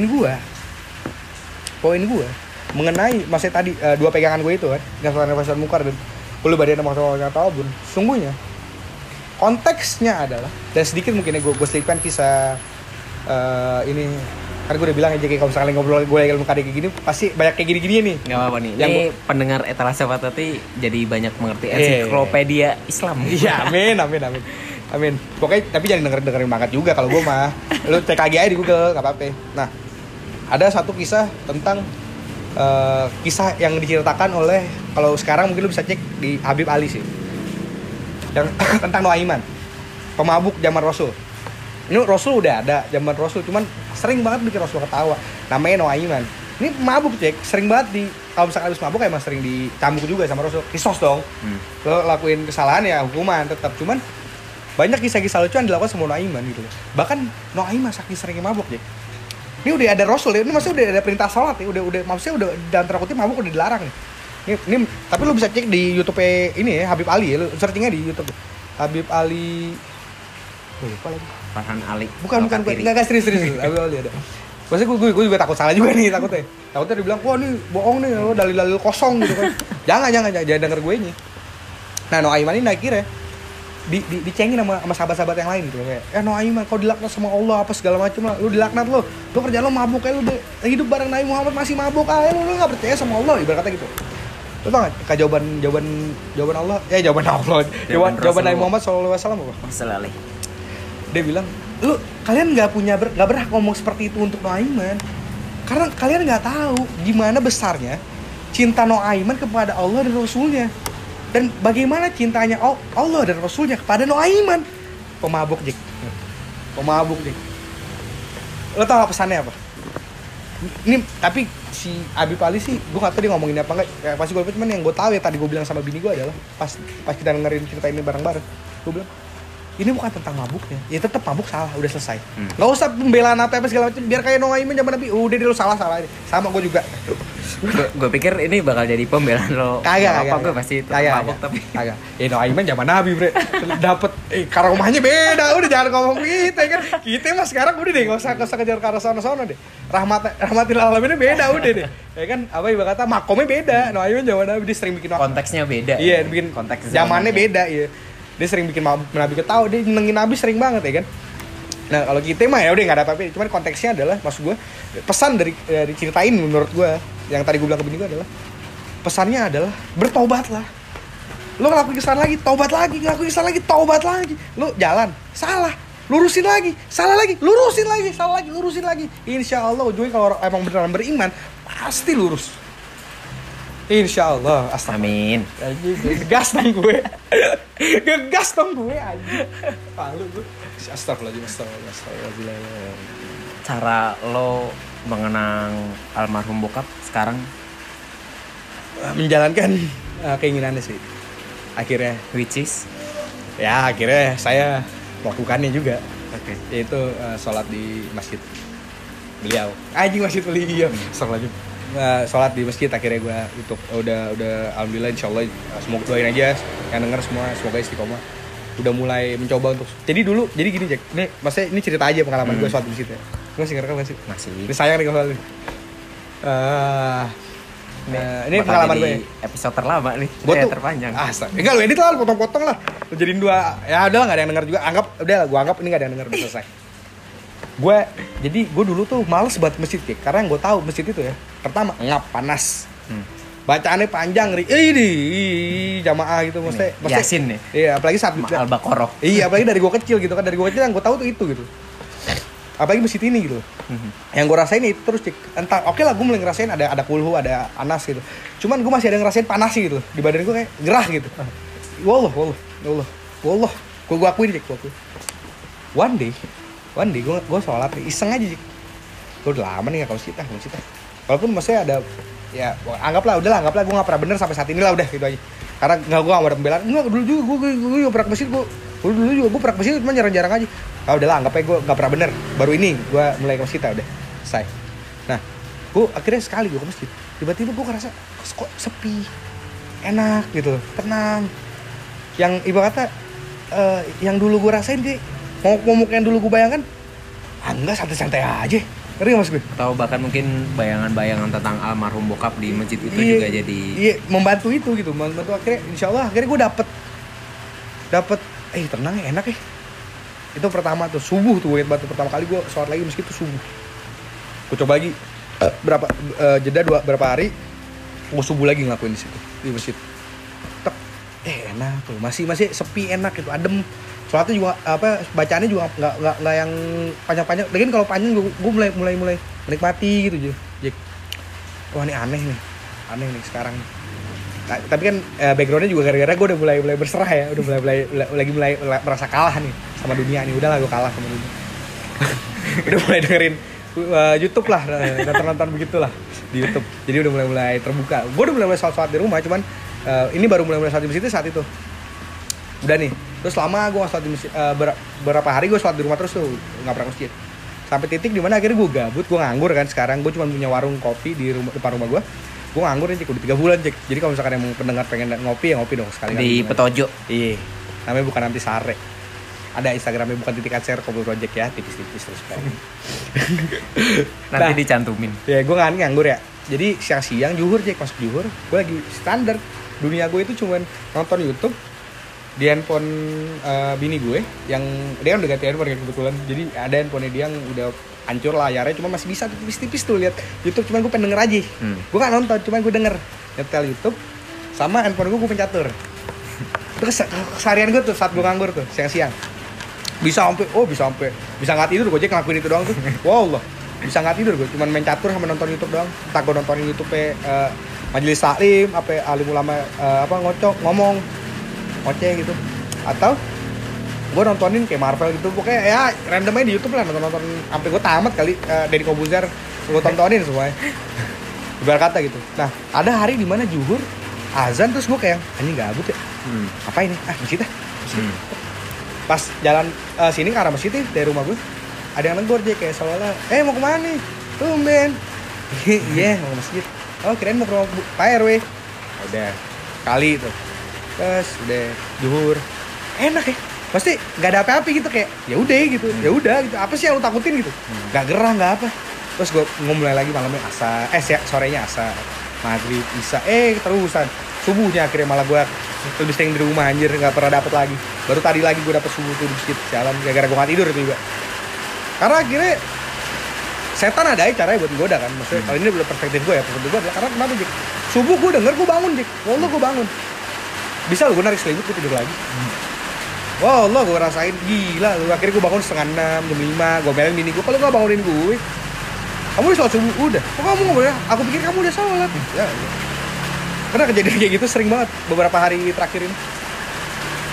Makanya tuh tanya istiqomah kan, maksudnya ada aja jalan-jalan setan buat bikin kita balik lagi ke jahilian gitu. Artinya sekarang cara lo mengenang almarhum bokap adalah dengan menjalankan apa yang menjadi cita-cita sederhananya dia, ya. Keinginannya dia ya. Lo langsung datang ke masjid gitu ya. Itu aja. Apa ya? Meramaikan masjid apa atau apa sih bahasa? Iya, meramaikan sejarah apa? Mensejahterakan masjid ya enggak ya? Apa sih bahasanya? Meramaikan masjid. Iya, meramaikan kan? Iya itu. Momen ketika lo pengen nikah dan lo apakah ada lo datang ziarah ke makam bokap atau semacam permintaan izin atau monolog lo dengan makam beliau? Ada insyaallah ada. Jadi gue ada sebelum gue nikah ada dua orang abangnya bokap gue yang gue samperin, yang sisa dari banyak abangnya bokap gue itu dari 10 lebih bersaudara itu sisa 2 nih yang masih hidup. Dua gara salah nih, ternyata ada abi gue yang masih hidup gue nggak datangin dia marah lagi. Gue lupa deh, pokoknya ada 2 yang gue samperin, 2 atau 3 ya, 2 berjamaah namanya baiknya. Iya kan tinggal 2 itu doang. Iya kayaknya ami gue masih hidup setelah ini. Ayo. Kayak itu yang cowok ya, abangnya bokap gue yang cowok, berarti abang cowok kan. Masih kakak-kakaknya bokap gue yang cewek-cewek juga masih ada yang masih hidup. Cuma kan kata Nabi Muhammad SAW kan pengganti bapak adalah sosok kakak atau adiknya bapak lu dari bapak nih. Patriarkis sekali nih Nabi Muhammad. Iya, nah, kalau misalnya mengganti mama itu dari keluarga mama. Kakak atau adiknya mama yang cewek-cewek. Makanya hormatilah yang om lu atau tante lu, yang kalau tante lu yang dari mama atau bokap lu apa om lu yang dari bokap. Sederhananya seperti itulah. Gue samperin 2 orang itu dan gue taziah juga ke makam bokap gue. Kok taziah sih? Ziarah ke makam bokap gue. Gue ziarah ke makam bokap gue, gue bawa bini gue. Gue bawa waktu itu belum bini gue, pacar gue. Kita pacaran gak ya? Waktu itu taruh lah. Bisa dibilang. Soalnya gue juga ngerebutin dari cowok aja. Wah, cerita seru, bre. Ngeri juga. Dia masih punya pacar waktu itu, pas gue ajak kawin. Oh Allah. Nah, dia akhirnya gue ajak ziarah ke makam bokap gue. Di situ gue ada rasa sedikit iri sama orang-orang yang masih punya orang ayah tentunya.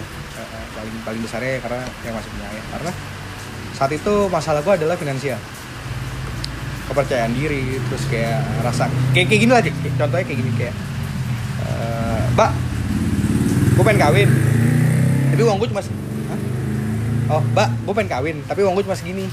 Nah yang gue kalau keluarga Betawi biasanya yang gue dengar dari cerita-cerita teman-teman gue yang anak Betawi, bokapnya tuh pasti rela minjem duit dimanapun atau nyiapin apapun, ngejual tanah apalah mobil gak ada ini itu, gimana caranya anaknya dia nih bisa ngadain pesta lah rata gitu deh, rata gitu. Nah itu yang saat itu yang bikin gue sedih banget adalah karena gue udah gak punya ayah yang bisa lakuin itu gitu buat gue. Di sisi lain gue gak bisa numpuin ini ke nyokap gue, tapi untuk mengganti bokap gue akhirnya gue samperin dua om gue, dua ami gue itu abang-abangnya bokap gue, sebatas minta izin dan minta restu dan ya dikit bagi duit kali gitu. Tapi gue gak nyebut tuh, cuman dia ngerti. Wah subhanallah yang atuh ami gue ini pas gue dateng lagi jalannya udah ngerang penyumbatan di sini apa sih namanya tulang ekor ya, tulang ekornya kayak ada apa gitulah. Pas ketemu gue jalannya ngerangkak ya, wah gue nangis itu tapi bela-belain. Jack besokan itu abis gue minta izin atau segala macam gue cerita gue gak punya duit ini itu gue pengen kawin, dia naik sepeda datang ke rumahnya dia. Pokoknya ibarat kata kalau di ini Petojo lu bisa bayangin dia rumahnya daerah kayak kalau misalkan di kampus rumahnya di pasar di Patra deh, iya yeah, gitu. Jadi kan rada muter tuh, deket cuma rada muter lah. Nah kalau dia rumahnya tanah sereal sini, dia bawa sepeda pagi-pagi. Gue ke rumah dia hari Selasa, ibarat kata Rebonya gue ajak bareng-bareng gitu ke rumahnya Mikesol di daerah Teluk. Gue ajak dia nih di Jamal, soalnya rumahnya dekat sini. Dia nggak bisa ikut ke sono ke Teluk, akhirnya bela-belain dia naik sepeda. Kemarin gue habis ketemu dia sebelumnya, dia jalan ngerangka gara-gara penyumbatan di situ tuh. Kalau suntik ibarat kata bisa habis sejuta tiap nyuntik. Dia bela-belain dia datang ngasih gue duit naik sepeda dari rumahnya kemarin. Gila gak lu? Pengen nangis gue ngeliatnya, ya Allah. Padahal sebelumnya gue juga ngeliat dia sakit gitu, gue udah nangis sebelah dia gue. Anjing gue kayak bingung gitu. Dulu nih, ini orang om gue ini yang ibaratnya nyekolahin bapak gue, karena kan bokap gue kan anak bontot ya, cowok bontot ya. Dia udah kerja, bokap gue tuh masih kayak SD SMP gitu lah. Nah, baiknya subhanallah gitu, banyak adik-adiknya dia yang dibantu sama dia gitu, karena kan dia termasuk abang yang lumayan tua lah, walaupun masih di bawahnya yang om gue yang di rumah itu. Itu yang bikin gue kayak yang subhanallah gitu, dan dia ngasih pasukan yang sangat banyak banget. Itu yang bikin gue kayak ya Allah, keluarga bokap gue gitu, maksudnya yang cowok-cowok tuh. Karena saat itu yang gue samperin cowok-cowok doang, bener-bener mungkin kalau gue masih hidup seberjuang ini gitu bokap gue juga itu untuk gue. Makanya gue rasain pas kemarin gue panik adalah gue iri juga ada, bangga juga ada sama bokap gue, karena gue melihat dari sosok keluarganya gitu baik lagi gitu loh. Karena kan kita laki kan, patokannya ke laki gitu kan, apalagi ke bokap gitu. Saat itu gue berharap ada sosok itu bokap yang bisa ngebantuin gue kemarin. Terus gue juga sowan sama om gue yang ada Cenduk, dan sama poin-poin ini keluarga lebih sama ya, keluarga gue kan bin Abdul Aziz kebetulan sama Margai Rapsi Arabnya. Dan di keluarga Ali Umar ini alhamdulillah insyaallah baik-baik semua gitu yang cowok-cowoknya. Gimana cewek-ceweknya gak bener juga, cuman maksudnya saat itu gue lagi deket, emang gue deketnya sama om-om gue, sama ami-ami itu gue deket banget alhamdulillah, karena bokap gue sering ngajakin gue nongkrong sama mereka-mereka orang. Jadi yang gue rasain kemarin bener-bener di satu sisi gue merasa jauh sama bokap gue, tapi di sisi lain gue ngerasa sosok bokap gue tergantikan sama, bukan tergantikan tapi di mencoba untuk digantiin sama ami-ami gue yang berjuang juga buat gue gitu loh. Gimana kata, ada om-om gue juga yang abang-abangnya bokap gue ini yang gue gak akan pernah berhasil bikin gue nangis, pokoknya udah amat gue tahan. Tadi udah soalnya di masjid. Hari ini gue gak berusaha bikin lo nangis. Iya, cuman hampir udah 3 kali nih Jay. Cuman akhirnya itu digantiin lah, ada beberapa orang-orang yang akhirnya gak gantiin bokap. Jadi akhirnya di sisi lain gue korbatin juga. Di sisi yang satunya lagi adalah gue berasa ya gue kangen gitu ya. I need my daddy gitu loh, I need my daddy kalau anak kecil gitu. Gue jadi anak kecil lagi saat itu gitu, gue ngekengnya. Walaupun di sisi lain gue berjuang nih, cuman ya perjuangan gue akan selalu kurang, akan selalu kurang gitu loh. Ya sebagai ya balik lagi gitu, yang namanya manusia aja bisa berusaha kan, balik lagi semuanya saya balik kepada Allah Subhanahu Wa Taala gitu. Soalnya juga kita nggak akan bisa masuk surga tanpa rahmatnya. Masya Allah. Kelak ketika lo nanti punya anak, I mean, apa yang pengen lo, anak lo itu kenal kakeknya itu sebagai sosok yang seperti apa?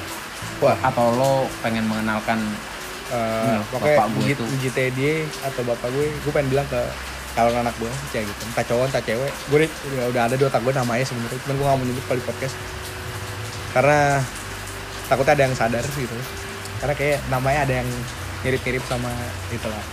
Enggak sih, enggak. Namanya kayak yang satu yang cewek tuh gue pengen banget punya anak nama cewek tuh kayak nama-namanya kayak Kira Knightley gitu cuy. Hah? Gue suka banget sama Kira Knightley. Kira Knightley tau gak lo? Aktor, okay. aktris ya. Gue pengen punya anak namanya Kira. Kalau cewek, kalau cowok adalah jagoan gue pengen. Nah, gue pengen dia, mereka mungkin nanti akan denger juga saat sudah dewasa dan ketemu mungkin nggak ngerti gitu. Dia akan, pokoknya dia mesti tahu Njitnya adalah orang yang survival mode banget. Wah, survival gila dan akhirat banget, dia nggak ngoyo masalah dunia. Dia juga ngedidik anak-anaknya buat nggak ngoyo masalah dunia. Ya pokoknya hidup seolah-olah besok meninggal. Maksudnya artinya seolah-olah besok meninggal adalah ibadah.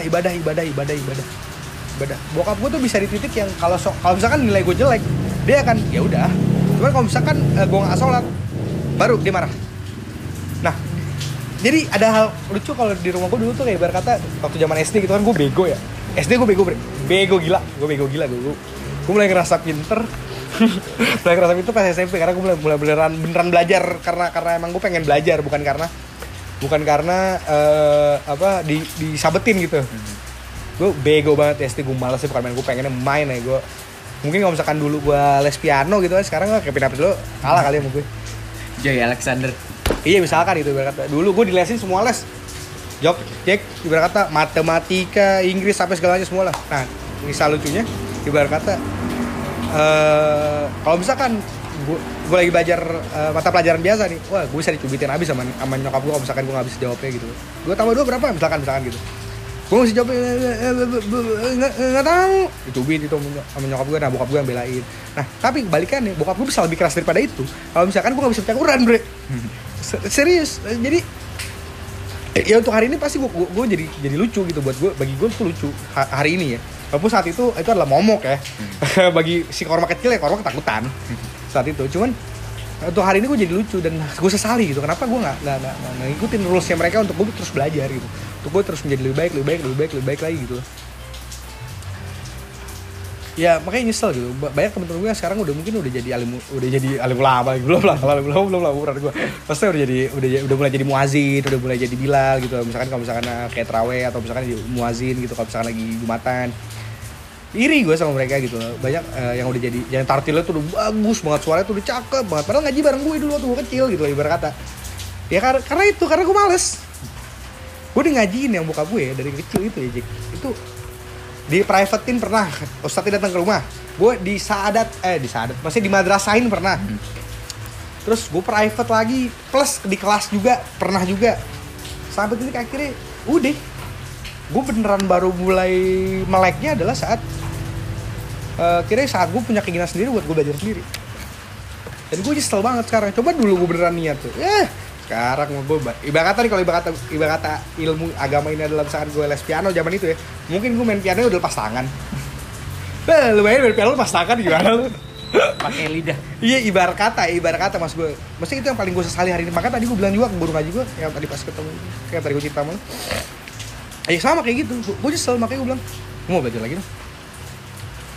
Belajar apa? Lu udah gue ajarin semua gitu, ibarat kata kalau kata dia waktu kecil. Iya, pengen belajar sholat lagi, pengen belajar Al-Fatihah lagi. Soalnya gue kemarin denger ceramah Habib, jangan sampai sholat lu gak terima cuma gara-gara Al-Fatihah lu salah. Gue ada insekuritas kayak, Al-Fatihah gue bener kayak. Gue ulang. Menurut gue bener ya kan? Tapi kan kita nggak tahu ya, maksud gue kan gue butuh orang yang dengerin gitu loh, ini bener gak sih, apa ada yang salah gitu. Gue se-insecure itu gue akhirnya hari ini mengenai hal itu. Astagfirullahaladzim, padahal gue dulu mah pede-pede aja, udah deh, Allah Akbar, sholat tuh deh. Sekarang gue udah se-insecure itu bro, se-insecure itu sampai titik itu gitu loh. Sampai juga kata alif lamim panjangnya seberapa ya, saya isinya tuh alif lamim udah bener belum ya, apa lamim Yang mana yang bener? Gue se-insecure itu anjir. Makanya itu maksud gue, itu penyesalan gue sih. Satu penyesalan gue karena apa, gue gak nurut sama bokap gue dari kecil. Dan akhirnya gue nyesel sekarang. Kenapa? Karena jadi banyak hal-hal yang, banyak waktu gue yang harusnya bisa gue habiskan untuk mendoakan dia, yang akhirnya gue sering nangisin dia kan sebenarnya secara gak langsung juga, kalau lagi tidur juga lagi ini. Akhirnya gue habiskan untuk hal lain sebenarnya yang bisa gue pakai buat doain dia. The last thing, barang bokap. Oh banyak. Yang masih lo pakai. Banyak Jack. Jadi gini Jack, bahkan kamarnya, kamar gue sekarang nih sama bini gue itu dulu kamar bokap-bokap gue. Masih nyala kan? Oh, nggak mati-mati sih kan? Aman. Ini udah 1,5 jam. Lo editnya gimana? Udah jangan semuanya aja kan? jangan gelontoran. Ini kalau gue malas, gue gelontorin sih. Nah, kalau gue nih dari kamar aja juga tuh gue pakai kamar dia kan.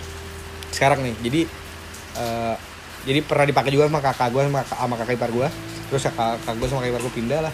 Akhirnya gue nikah, aku pindah ke kamar, dari kamar gue pindah ke kamarnya, bekas kamarnya bokap gue nih. Walaupun gue renov lagi lah, gue bagusin sedikit lah. Akhirnya kan, maksudnya lemari bekas dia yang sisa peninggalan dia, yang sama kakak gue sama kakak ipar gue masih dia pakai, gue keluarin. Pas zaman gue udah nggak ada. Ganti dinasti, ganti semua. Tarehan, udah ganti di kepemimpinan tangan Korma sekarang udah bukan tangan Kuat. Zaman itu tentang bapak gue kebetulan. Terus ini bercanda. Maksudnya saat itu emang mau gak mau mesti direnov gara-gara banyak laror apa? Rayap, iya bener. Rayap, mau gak mau mesti renov. Keluar duit lagi, bangsat memang. Saat itu mikirnya. Cuman akhirnya beruntungnya gue gara-gara gue ngebongkar lemarinya dia habis-habisan tuh. Akhirnya gue ketemu banyak hal yang bisa gue simpen hari ini.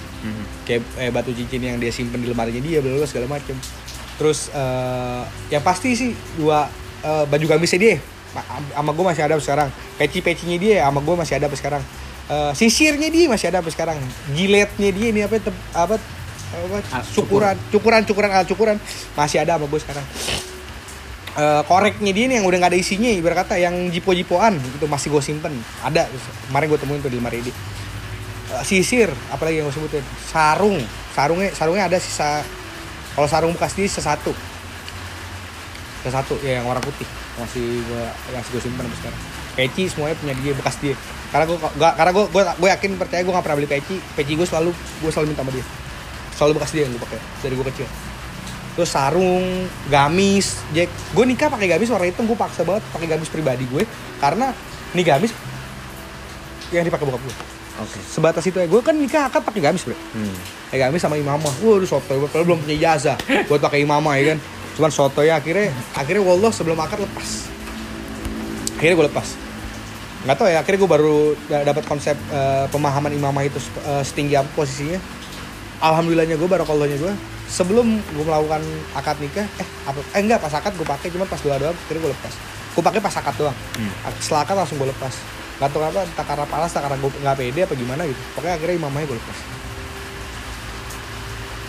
Maksudnya poin gue, banyak peninggalan yang dia tinggalkan dan gue pakai untuk sholat dengan harapan ini jadi amal jariahnya dia. Oke. Ya kan, karena kan orang yang sudah meninggal hanya meninggalkan 3 hal. Oh anjing, dari ngomong arung itu ilmunya cuma di sini doang nih Jack. Kayaknya 3 hal ya kan, orang meninggal cuma ninggalin 3 hal. Ilmu yang bermanfaat, ilmu yang dia tinggalkan dan bermanfaat untuk orang, amal jariahnya dia, apa yang dia tinggalkan di dunia, dan doa dari anaknya soleh. Nah, pertanyaan gue, tinggal yang ketiga doang nih. Nyampe gak doa gue nih, mau kususon, mau apa gitu kan. Ibaratnya kalau misalkan gue doainnya malamnya gue habis ngapain tahu ya kan. Takutnya gak nyampe lagi kan doa gue. Sayang jadi. Terus jadi percuma ya kan. Ya, yang gue doain kalau misalkan emang hati guanya atau misalkan cara johirnya gue belum bener. Ya barakallah, semoga yang gue lakukan untuk dia, untuk Allah juga tentunya. Gue minta kemudahan dari Allah dan Rasulnya untuk bokap gue, dan semoga dia terima di sisinya sih. Gue selalu berharap seperti itu, walaupun mungkin banyak dari obrolan kita tadi. Gue mau disclaimer lah sedikit di ending. Gue takut ada yang tersinggung atau gimana gitu kan. Gue jelek-jelekin bokap gue apa gimana. Cuman emang kalau lo di lingkungan gue pasti ya tau lah emang kayak gini gue modelnya.